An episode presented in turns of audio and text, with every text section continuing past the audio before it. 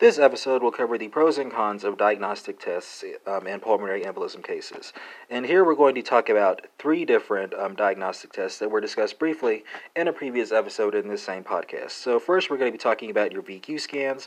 Um, second, we're going to be talking about CT angiography. And finally, we will talk about pulmonary angiography. So, let's start with your VQ scans. What are the pros here? Well, it's non invasive and results are well characterized. Your cons, on the other hand, is that I mean, are that VQ scanning is often not available after normal business hours and it's frequently non diagnostic. It performs best when the baseline chest x ray is normal. Uh, second, your CT angiography. So, what are the pros here? Well, the test is specific and it may reveal alternative diagnoses um, and is readily, uh, readily available in most hospitals. Your cons, on the other hand, um, are going to be that for CT angiography, the risk of contrast dye nephropathy um, is going to be higher than you would like it to be. And there's going to be uncertain sensitivity, especially um, for patients who have smaller thrombi.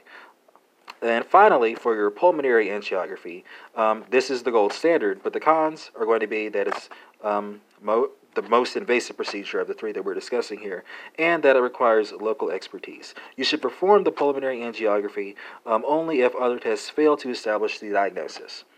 And that concludes this short session on the pros and cons of diagnostic tests um, in pulmonary embolism cases.